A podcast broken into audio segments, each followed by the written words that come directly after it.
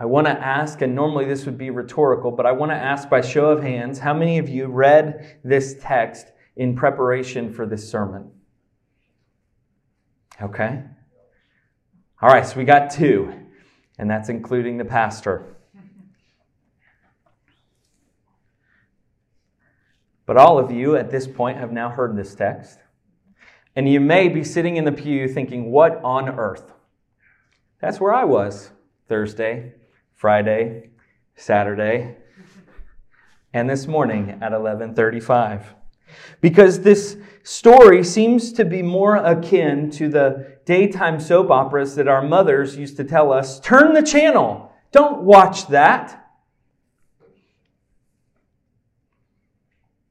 But this, and even this, God is using very unordinary circumstances to bring about his people. God has covenanted with Abraham and through Isaac, and now to Jacob and to his offspring, the same things from Genesis chapter 12 on forward, that he will make a people out of Abraham and his offspring. And this is the family tree. I've just got to say, in the New Testament, there's a lot of Jewish pride, a lot of is Israelite pride when you go back to the family tree, I don't know that I would talk about that. I'm just saying. You go to elementary school and you have children picking on you and calling you names for, for far less than, oh, Issachar, don't talk to us because your mom is actually not your mom. Your dad had you through a slave. This is bizarre. And I don't mean that in a we should just throw this out and move on. Because this is still God's Word. And what a beautiful reminder that God's Word doesn't whitewash things. God's Word doesn't say, yeah, man, that, that does actually, that's pretty bad. We should just, uh, let's create a different narrative. No, God's word shows it is as bad as it looks. And in the midst of these things, God still, through his sovereignty, through his providence, through his grace, uses even this to bring about a people for his namesake. And so, episode 37 of General Hospital. I mean, Genesis 29. One author notes of this section that both Leah and Rachel's deepest longings were unattainable to themselves. For Rachel, while she had the love, approval, and affection of her husband, she longed for children. She yearns longs and strives to bear children for Jacob.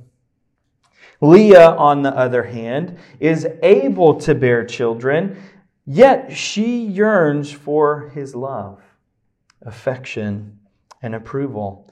Verse 31 picks up right where verse 30 left off. Genesis chapter 29, verse 30 says, Jacob slept. Let's go back for context. Remember the whole story where Jacob goes back to his ancestors, to his mother's kin, and he's to find a wife, right? Isaac tells him not to marry from the Canaanite women. So he goes back and he finds his uncle Laban. And what does Laban do when Jacob says, I want to marry Rachel? The morning after their wedding, it's not Rachel that he wed, it's Leah. So after seven years of working for Rachel, he finds out this is not the one who the text says was beautiful and shapely, whatever that means in ancient Hebrew. But she was beautiful in the eyes of Jacob. But then we see that he works another seven years to finally wed Rachel. And after wedding Rachel, it says in verse 30 of chapter 29 that Jacob slept with Rachel also, and indeed he loved Rachel more than Leah. Conflict. But while he loved Rachel, we're reminded in verse 31 when the Lord saw that Leah was neglected, he opened her womb. But Rachel was unable to conceive. And so the striving and the strife ensues. One commentator labels this section as birth wars. We're not going into that territory. But it is true, there is a striving and a strife between these two sisters that reminds us that while the Bible might not give the intense clarity by coming out and saying, Thus the Lord says polygamy is wrong, it shows us in narrative like this polygamy is not right. Polygamy is wrong and it will not ever benefit anybody. It's not going to benefit the husband, it's not going to benefit any of the wives, and it's not going to benefit the children. Striving and strife ensues. Leah, even when she birthed son after son, four in just the first five verses, what ought to have been a joyous occasion for Leah is tainted with the desire for the love of her husband. So, my main thrust that I want you to take home this morning is make pleasing God your ultimate longing. Make pleasing God your ultimate longing. As we get into this text with Rachel and Leah and their slaves, Bilhah and Zilpah, there is a striving and a pursuing to please anyone and everyone outside of Yahweh.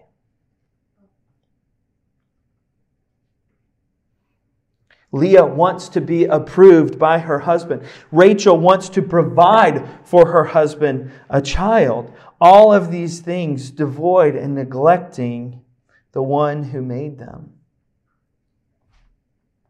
This desire is tainted by the desire for the love of her husband in Leah's part. And we should be reminded of the sin of the striving and desire brought on by the curse of sin in Genesis chapter 3, verse 16.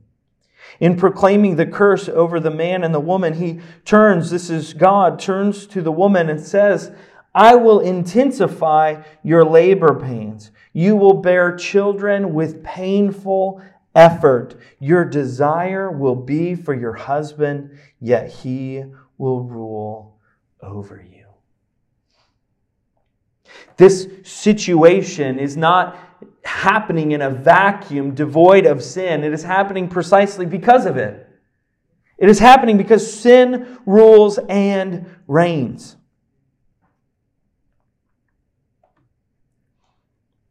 Leah desires her husband's love, affection, and attention. Just look at her words when she gives birth to her sons. Look with me at verses 32 through 35 and her responses. She says things like, Surely my husband will love me now. Don't you think that would be more appropriate to say, Man, how awesome it is that Reuben is born? There is a striving and a desire for the affections of another and not for Yahweh. Look at verse 34. She says, At last, my husband will become attached to me. Remember, this is an interesting thing that the Bible lets us in on. One commentator says that the Bible doesn't say that Leah felt hated, that Leah felt neglected. The Bible says she was. She was neglected. That's how the CSB, which I'm preaching out of this morning, the ESV and other translations use the, the more intense word hated to denote that Rachel received priority and Leah was kind of just there. At last, my husband will become attached to me. Verse 35. And finally, upon the birth of her fourth son, she utters, This time I will praise the Lord. And you may look and you may say, Man, that's great. But then the rest of the narrative plays out where it continues to be this race to who can provide my husband the most children. Who can do these things? And Leah stopped having children in verse 35. When Rachel saw that she was not bearing Jacob any children, she envied her sister because that's a right an appropriate and holy response. The New Testament, over and over again, says that it is envy and strife that causes wars and dissensions and divisions. Yet here we see Rachel envying her sister. And then who does she take this out on? She goes to Jacob. Have we heard anything like this before? Yes. Abram and Sarai. He, she is upset that she and he are unable to have a child. And so what does she do? The same thing that their granddaughter does. Provides a mediator between her and Jacob. It's an interesting thing to note, right? When you look at narr- uh, narrative passages, you've, you've got this story that Scripture is trying to point home some uh, driving force, and it's doing so by this storytelling, this narrative. Uh, factual, yet uh, narrative, narrative history. And so here we see that as this is going on, the actors in the story are really Leah and Rachel. Leah and Rachel are the majority of this story. You have verse 29 or 20 31 rather where God sees, and we see at the end of this section that God also remembers in verse 22. So God is certainly the one acting behind the scenes as he is promised and covenanted with Jacob through Isaac and Abraham to make a people, right? These are not just random people, these are what will be the 12 tribes of Israel. But so, as it's doing so, God is an actor, and Leah and Rachel are certainly actors. And in the middle of it, you have Jacob, who just, to be honest, he kind of seems like a bum. I haven't asked permission, but a friend close to me, uh, in talking about this passage, just said, Yeah, it seems like Jacob's just kind of, Yeah, okay, all right, I guess I'll sleep with you tonight, and I guess I'll just go and sleep with you. What? Remember, we worship the God of Abraham, Isaac, and Jacob. This is a foundational person. And certainly the Lord is not done with him yet. But in this scene, one could easily pick him apart and say, What? This is who God uses? I don't want anything to do with that God. No, you want everything to do with this God. Why? Because we don't come with any standing in and of our own. We come just like conniving Jacob. We come just like uh, yeah, I'll sleep with whoever. Jacob, that's who we are apart from Christ. So if God were to write him off, we're all done for. That God has chosen to reveal himself, to, in one sense, uh, to covenant himself with people sinful and flawed like Jacob, that brings hope to all of us. And what an interesting reminder that it's not because of anything Jacob has done is doing or will do. No, it's because the seed of Jacob is coming. And that salvation, just as in the New Testament, is in the Old Testament by faith. By trusting in the covenant promises of Yahweh, Jacob receives by grace. That should bring us great hope.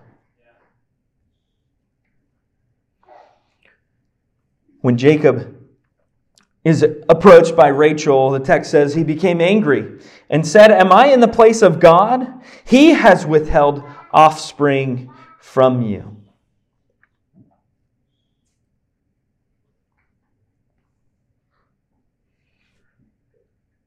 Not only is he conniving, not only is he willing to sleep with anybody in the text, but he also probably didn't go through premarital counseling.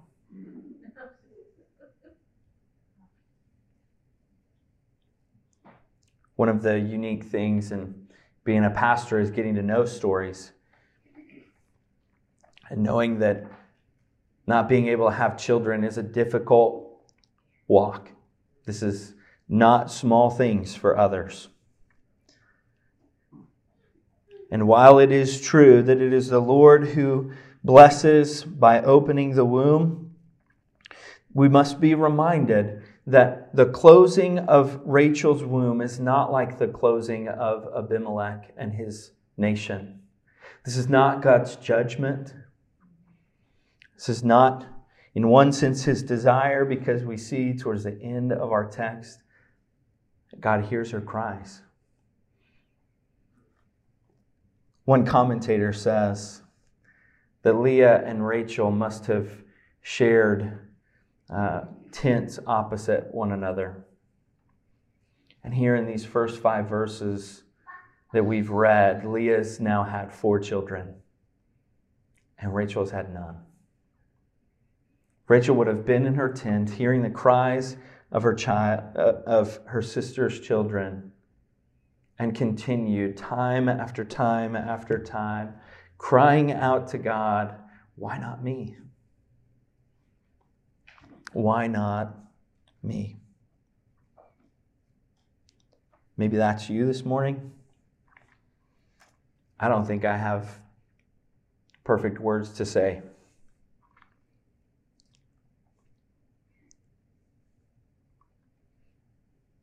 Except for God sees.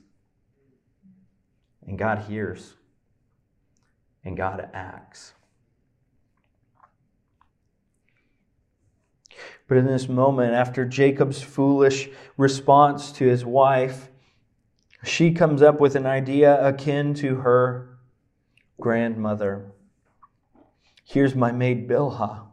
Go sleep with her, and she'll bear children for me, so that through her I too can build a family. So Rachel gave her slave Bilhah to Jacob as a wife, and he slept with her. Bilhah conceived and bore Jacob a son. Rachel said, God has vindicated me. Yes, he has heard me and given me a son. So she named him Dan. Remember, we've got to be in the historical context of where this is. Because this seems really weird. When we had William, mom gets a wristband that has a tracker. Baby gets a wristband that has a tracker. Dad gets a wristband that has a tracker. Something like this would definitely be stopped by modern medicine. No, you're actually not going to take somebody's kid, but this was normal. This was normal in that they would assume and would uh, have this child through essentially a surrogate in a different sense, uh, and it would become theirs. This is not normative behavior in 2022. And again, it's not what God planned. Rachel's slave Bilhah conceived again and bore Jacob a second son.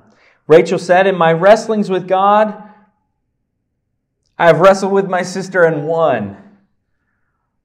How interesting, how delirious can we get when we have a goal and someone stands between us and that goal? We start to say things that just are incoherent and make no sense. And you're like, what is, what is wrong with you? In my wrestling with God, I'm upset. I'm fighting with God. But in this, I've also wrestled with my sister. And while I can't defeat God, I've defeated my sister. Not normative conversation. That is what happens when our desire gets away from anything other than pleasing God and Him alone. We begin to get these secondary things that come into our mind, come into our hearts, come into our goals, dreams, whatever, and we pursue those things devoid of pursuing God in Christ. When Leah saw that she had stopped having children, because this striving and strife hadn't gotten to its apex, she also took her slave and gave her to Jacob as a wife. How many wives are we up to for Jacob? That's four. Praise God for his grace. When Leah's slave Zilpah bore Jacob a second son, Leah said, I am happy that the women call me happy. So she named him Asher.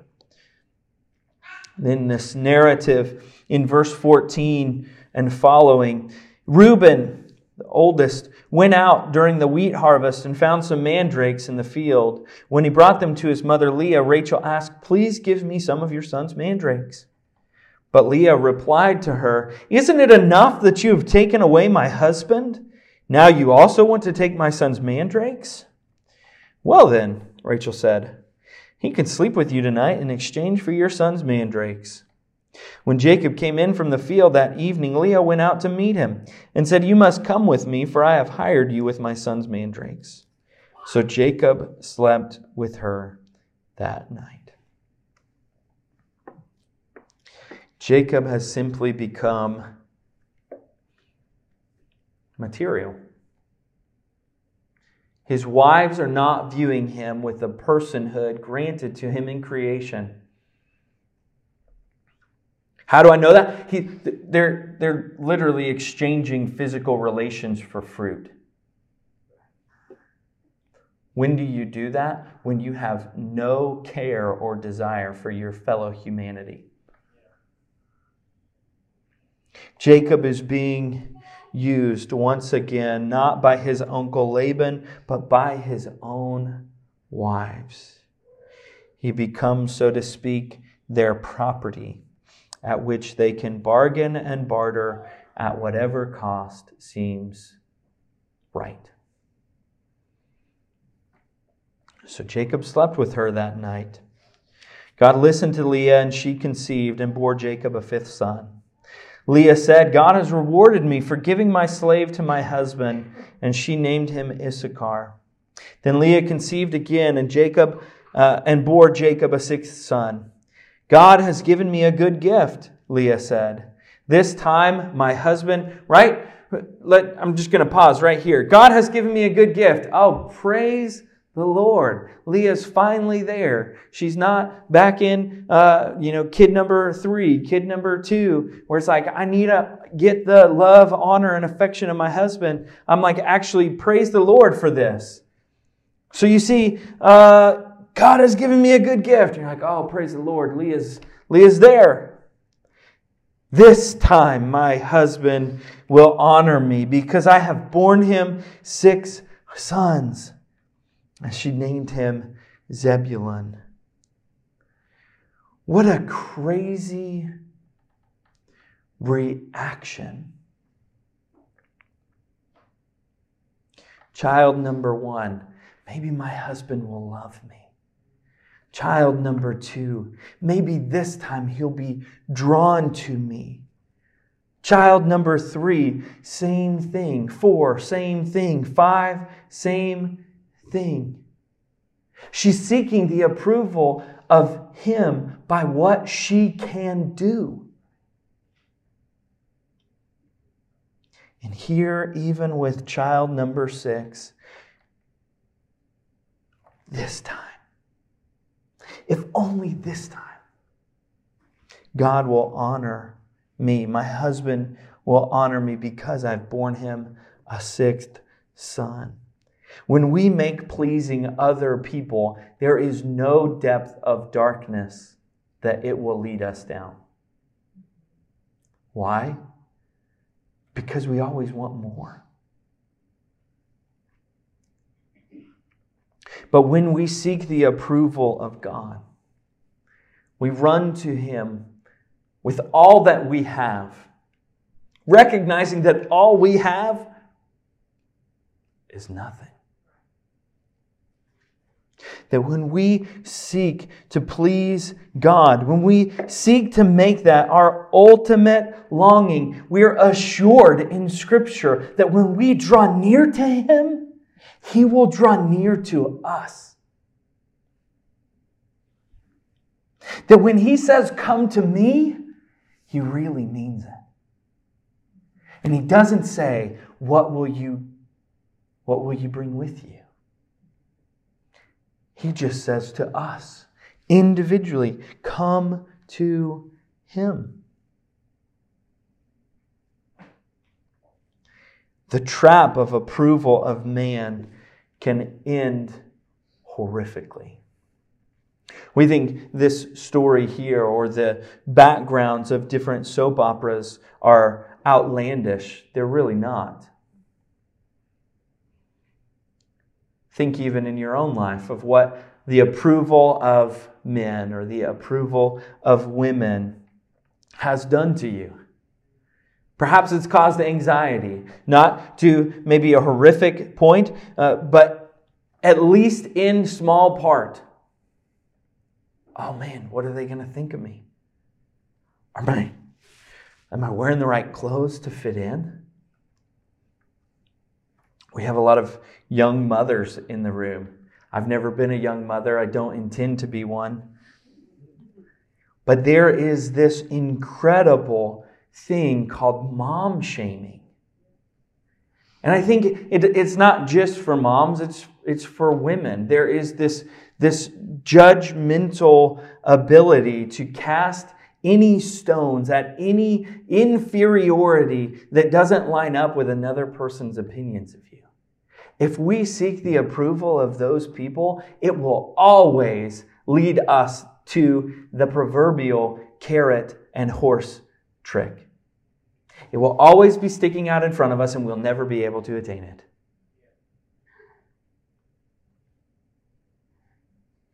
The same goes just by the approval of broader society. This isn't being recorded, so I can say it pretty openly. I was the weird one at the wedding. That was strange.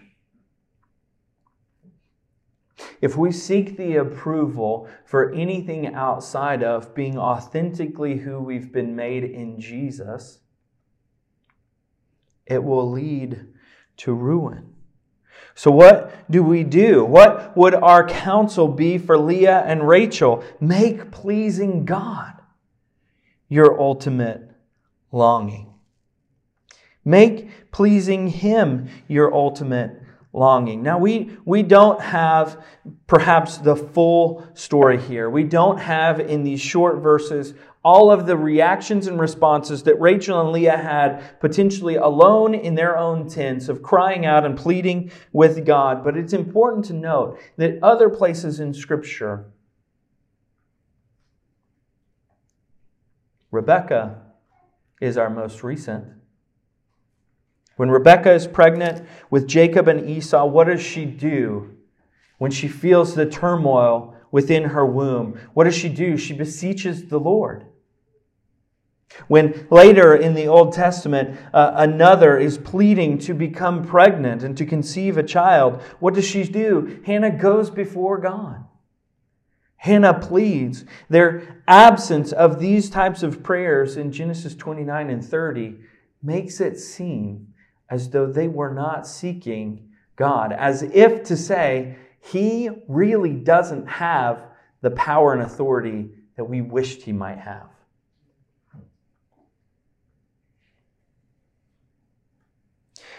But we see sandwiched in between this chaotic story in chapter 29, verse 31, the Lord saw. And in verse 22 of verse of chapter 30, then God remembered Rachel. He listened to her and he opened her womb. She conceived and bore a son, and she said, God has taken away my disgrace.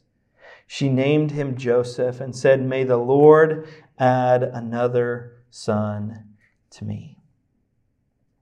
This remembrance is similar to what we see when God remembers Noah in Genesis chapter 8. It's not that he forgot Noah, it's not that he forgot Rachel, it's that he remembered them.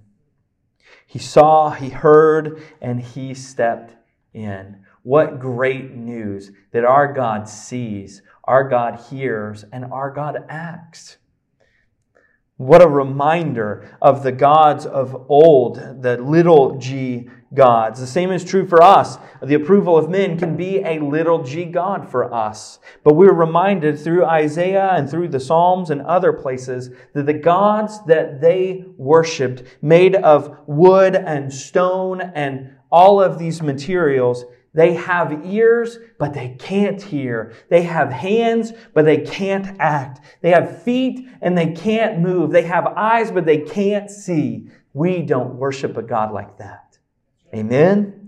We worship a God who sees. He created all things. He sees and he acts in his goodness and for his glory. Why wouldn't we want to make our ultimate pursuit to please God?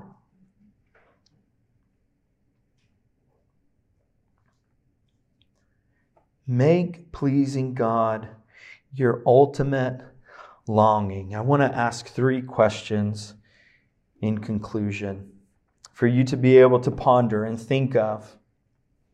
Three questions coming from this text. Question one Do I recognize God's activity in the world and in my own life?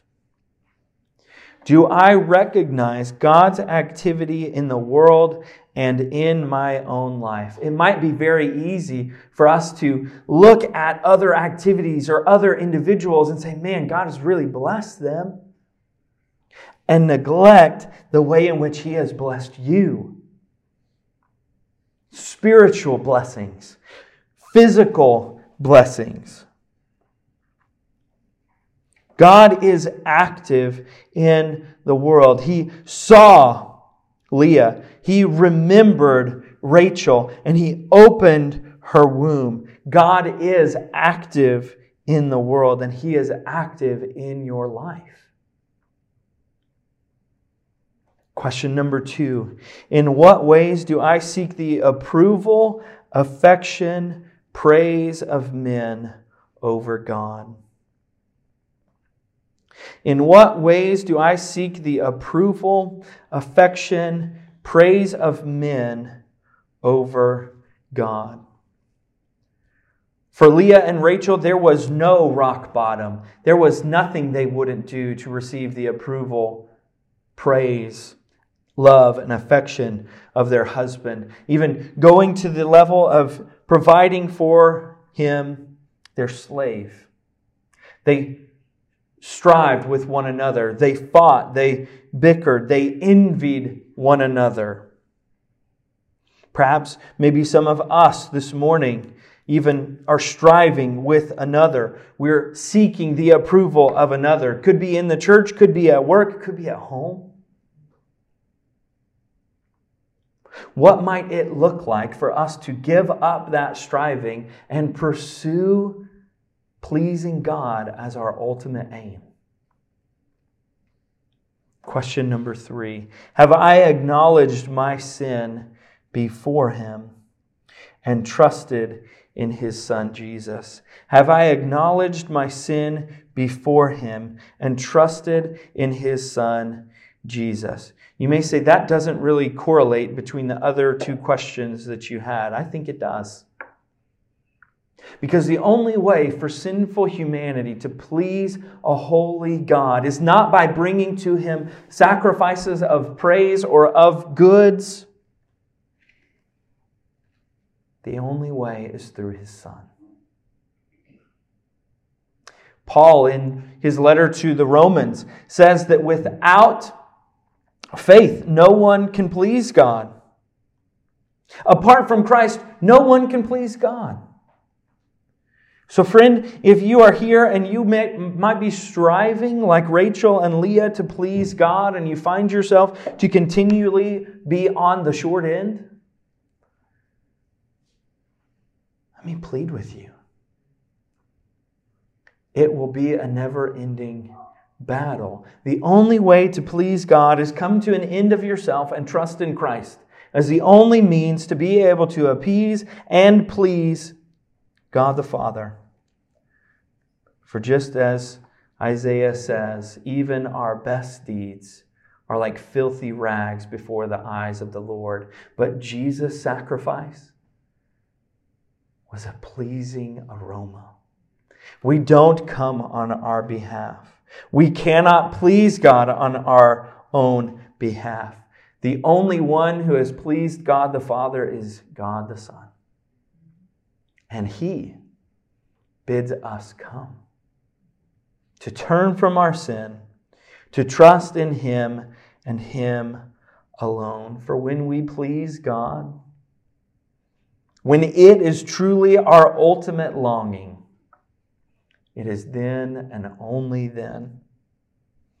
Envy and strife will still be a part of life, but it is then and only then that by the Spirit's power working within us, we can be more like Jesus put envy and strife to death because we are not seeking to please one another, but we're seeking to please God.